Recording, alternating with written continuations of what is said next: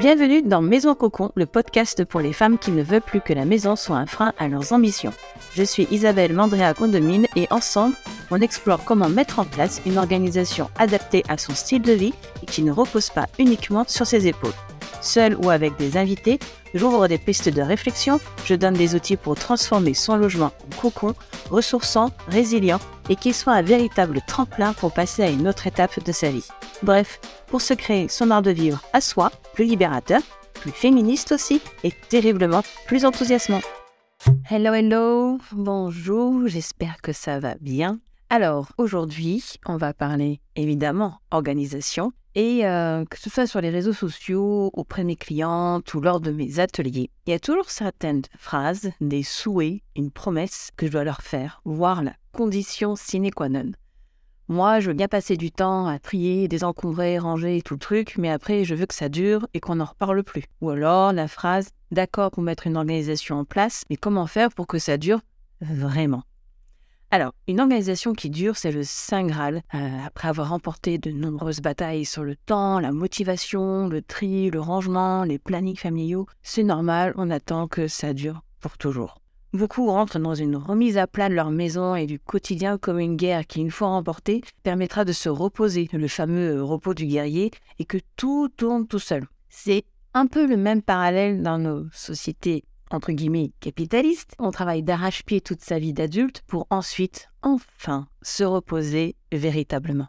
Petit point en passant, j'enregistre cet épisode le 7 mars 2023, journée de grève nationale en France contre la réforme des retraites ce qui montre à quel point, et vu la masse de gens que cela déplace, c'est précieux ce temps de repos après la bataille, je dirais.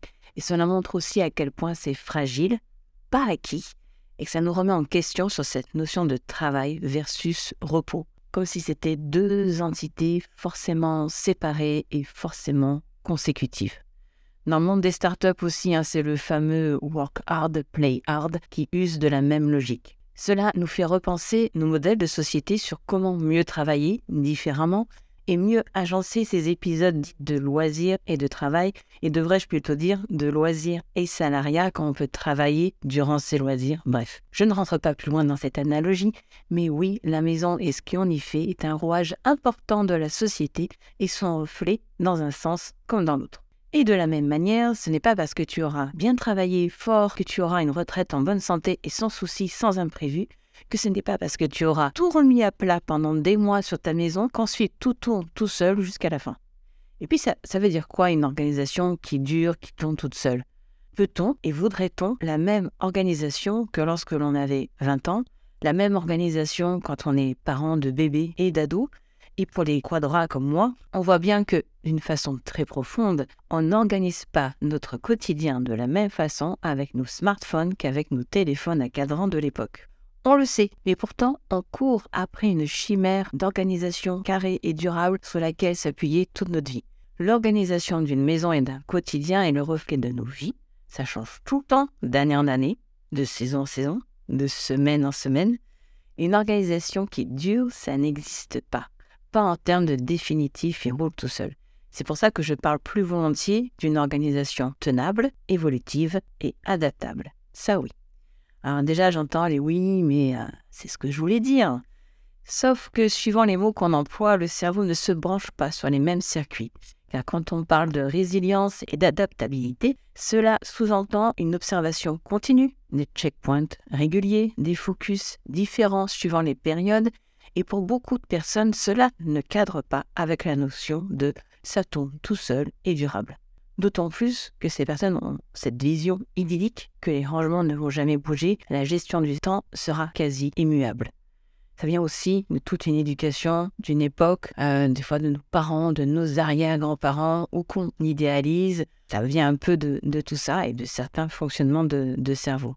C'est là que la déception arrive quand, par exemple, après le passage du homme organizer, deux semaines plus tard, c'est de nouveau tout en vrac, en moins pire, mais pas aussi nickel. Et c'est normal. Et une bonne homme organizer te le dira et te fera un suivi en conséquence. Et je ne parle même pas si tu es neurodivergente ou que tu es entouré de personnes qui le sont, forcément, l'organisation n'a pas le même sens. Alors je te propose ici de reprendre les différents points d'une organisation qui tient le cap. Premièrement, une organisation, c'est avant tout du relationnel. Ce sont les règles à l'intérieur du foyer, la façon de poser les limites de chacun, la façon de communiquer, les valeurs propres à chaque maison et famille et même personne. Et mine de rien, c'est un gros morceau. Donc si tu fais ça toute seule, à ta façon, sans rien demander ni entendre, alors que vous êtes plusieurs à y vivre, ça va forcément coincer. C'est pour ça que ça fait partie des discussions avec mes clientes et participants aux ateliers, parce que c'est vraiment important. Idem si tu vis seul et que tu fais intervenir des prestataires. Et je dirais, si tu vis seul et que par exemple tu t'organises comme on t'a appris et que ça te prend du temps et que tu voudrais faire autrement, cela demande un peu d'introspection et de passage d'étape dans sa relation avec soi. Deuxièmement, une organisation se construit de façon plus fluide et pertinente quand elle tourne autour de nos essentiels. J'ai bien dit essentiel et pas utile. Un tableau peut faire partie des essentiels d'une personne, même si intrinsèquement c'est pas utile. Sauf s'il a un ouvre-boîte intégré. Et encore, hein, s'il fait doublon avec celui des tiroirs, il va perdre de sa valeur. Donc les essentiels, ça veut dire les connaître et surtout les dégager d'une accumulation d'objets, d'un bazar, donc de trier et désencombrer. Tant que cette étape n'est pas faite, tu vas juste poser une petite rustine sur ta piscine gonflable alors qu'elle est en train d'être attaquée par un chat en furie. Elle va finir par éclater et t'embarquer avec l'eau qui se déverse. Tu l'auras compris, on fait partir le chat d'abord. Troisièmement, après le désencombrement vient le rangement, qui du coup est plus facile après avoir trié. Alors le rangement ne fait pas l'organisation, mais c'est un pendant indispensable pour fluidifier et ne pas perdre trop de temps.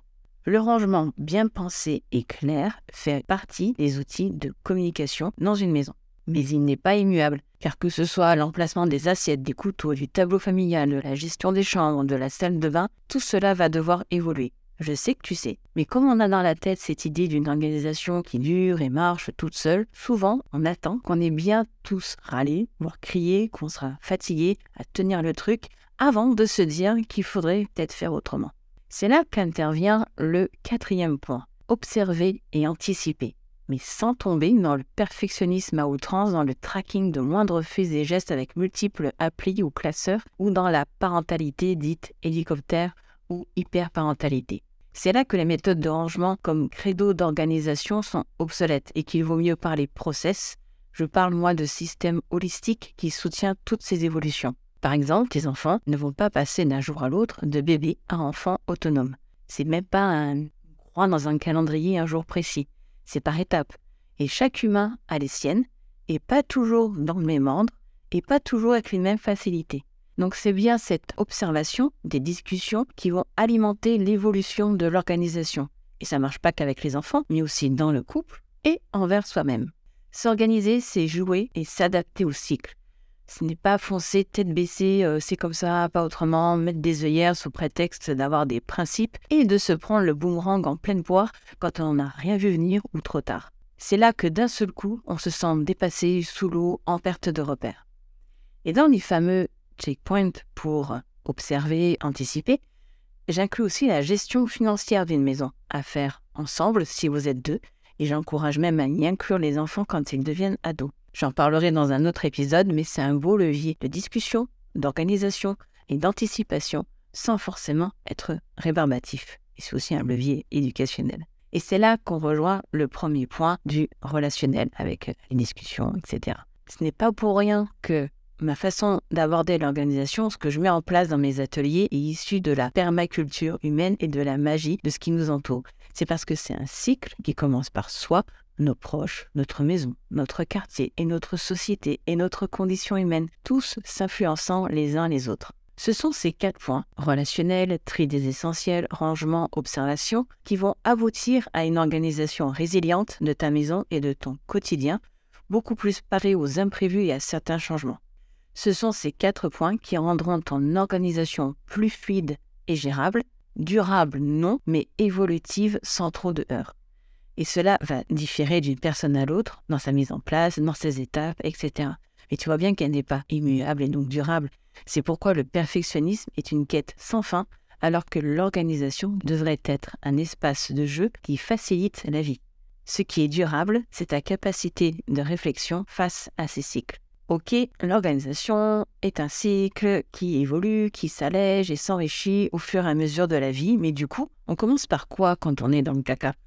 La bonne nouvelle, c'est que tu peux commencer par n'importe quel point, cela aura automatiquement un effet sur les autres points. Après, cela va être plus facile sur certains points suivant si tu as déjà travaillé sur les autres de façon intentionnelle ou pas. Et sinon, je préconise de commencer logiquement, qui est entendu par beaucoup de monde, par le désencombrement.